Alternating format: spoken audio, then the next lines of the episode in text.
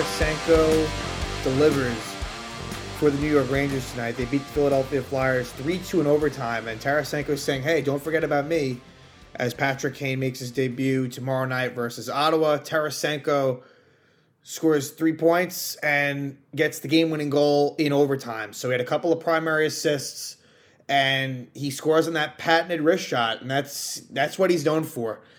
He's got a quick release, it's a bit deceptive, and he scores past Carter Hart to help the Rangers win the game. And this was not a game the Rangers, you know, they weren't really all that good. Uh, the, second period was flat out bad, but the Rangers are in a, a weird situation right now. They are going because they really have no other choice because they're so up against the cap right now 11 forwards, five defensemen. So K'Andre Miller served the first game of, of a three game suspension. Ryan Lindgren is still out from the hit he took from TJ Oshie on Saturday, and Patrick Kane didn't play tonight. So it's they're really up against it. Luckily tomorrow, Kane will make his debut, and based on the rules, they they should be able to call a defenseman up, but they have to be making less than like 850k, meaning that Zach Jones he makes more than that, so they can't call him up. So it's probably Libor Hajek who might make his return. But also, and this is assuming Ryan Lindgren is out, which I'm going to assume that he will be. That's just, I think that's the smart move, honestly. Uh, or maybe Matthew Robertson finally gets a, a shot. Uh, that would be my preference. If it's between Robertson and Hajek, you know, we know what Hajek is. Robertson, maybe give him a chance. I'll guess that it's Hajek, Again, assuming that Lindgren is out. And this was a game where you know, really, Motte and Vesey, I don't believe they played a shift at all in the third period. I'm pretty sure they just rolled three lines. And, you know, of course, it's the you got the kid line, of course, there's the Kreider Zibanejad and Tarasenko, and Goodrow was with Panarin and Trocheck, not Vesey. So, you know, it's kind of switched off between Goodrow and Vesey.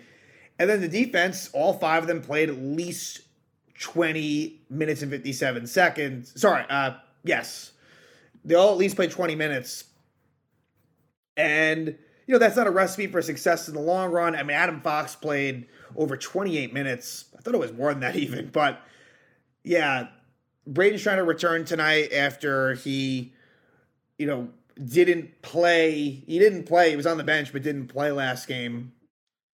But look, the Rangers, I expected that they wouldn't really play all that well for many reasons, but they find a way to get the two points, and so that's the most important thing. And Shesterkin was good, pretty good. He, you know, maybe both goals, one of them definitely he'd like to have back, but thought he played pretty well. Made some key saves late in the third, and the Rangers really the most impressive thing was that they played a really a, a nice third period.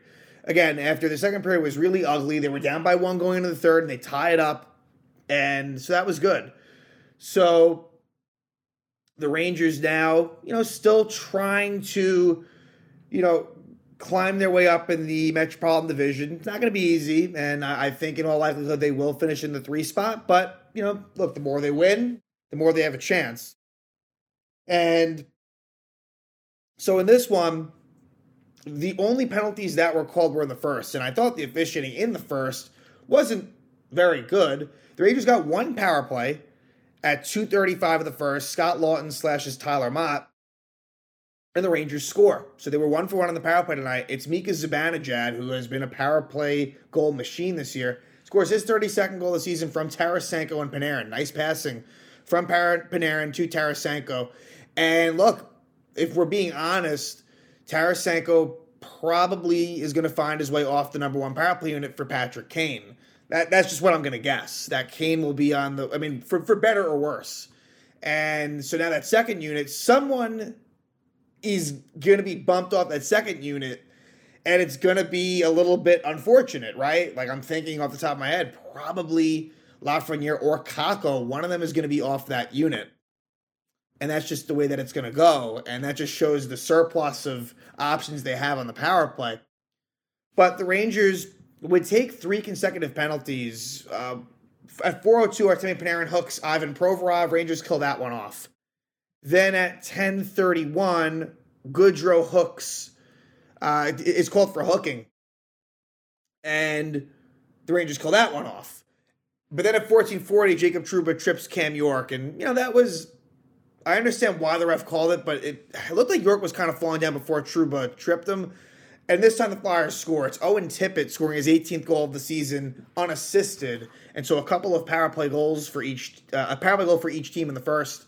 And this was a play where you know the, the Rangers kind of lost the puck in the corner, and Tippett was wide wide open. It really you know that's one where you, you know you can't blame Shesterkin much on that one.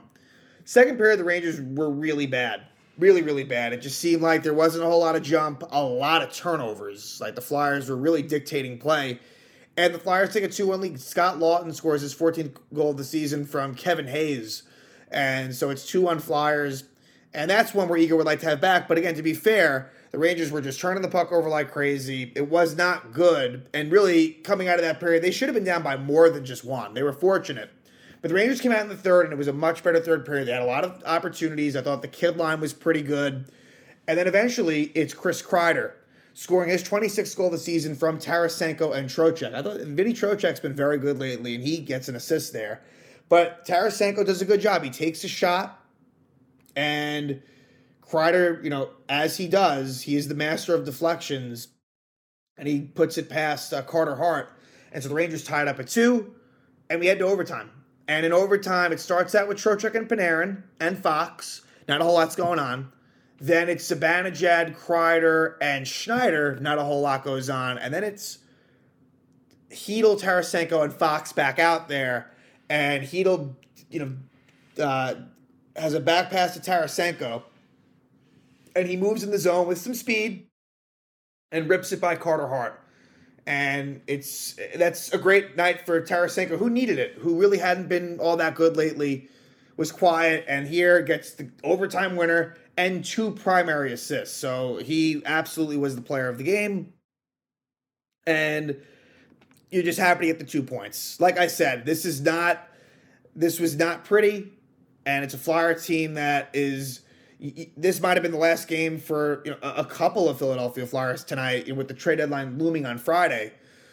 But the Rangers kind of at the win, and now we shift our focus to tomorrow night, and that's what everyone's kind of you know excited about.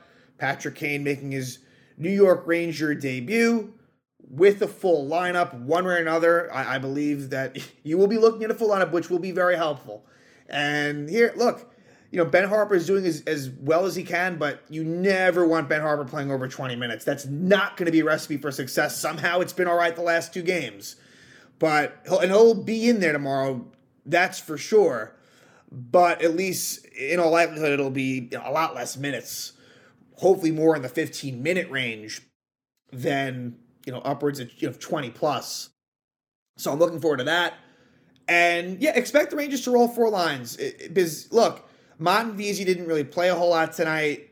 Now with a more normal allotment, uh, I, I, would expect to see more of a, an even distribution. And as far as the goaltender, probably Halak. I, I would I would guess that Halak is in net tomorrow. Because just think about it, Shesterkin, he did play Saturday and Sunday. And so chances are it'll be Halak in net. And Ottawa, and here's the thing on Ottawa, they they're playing well lately, and they just made a big trade today. They they acquired Jakob Chychrun. So he might be making his debut. You also have the return of Julien Gauthier, which you know isn't really high on the list of of things that are all that important. But Gauthier will make his return, and I think Derek Brassard, former New York Ranger, I believe tomorrow night.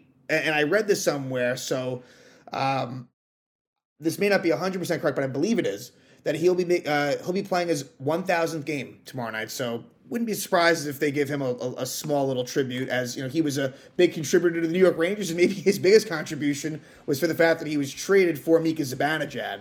So. Uh, you know, definitely going to be very exciting to see how things play out tomorrow. The crowd's going to be electric.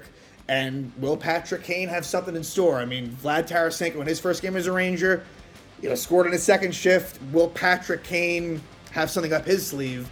And it's going to be you know very exciting to see what happens. But again, tonight Vlad Tarasenko is the hero, and the Rangers go to Philadelphia. They win in overtime, three two.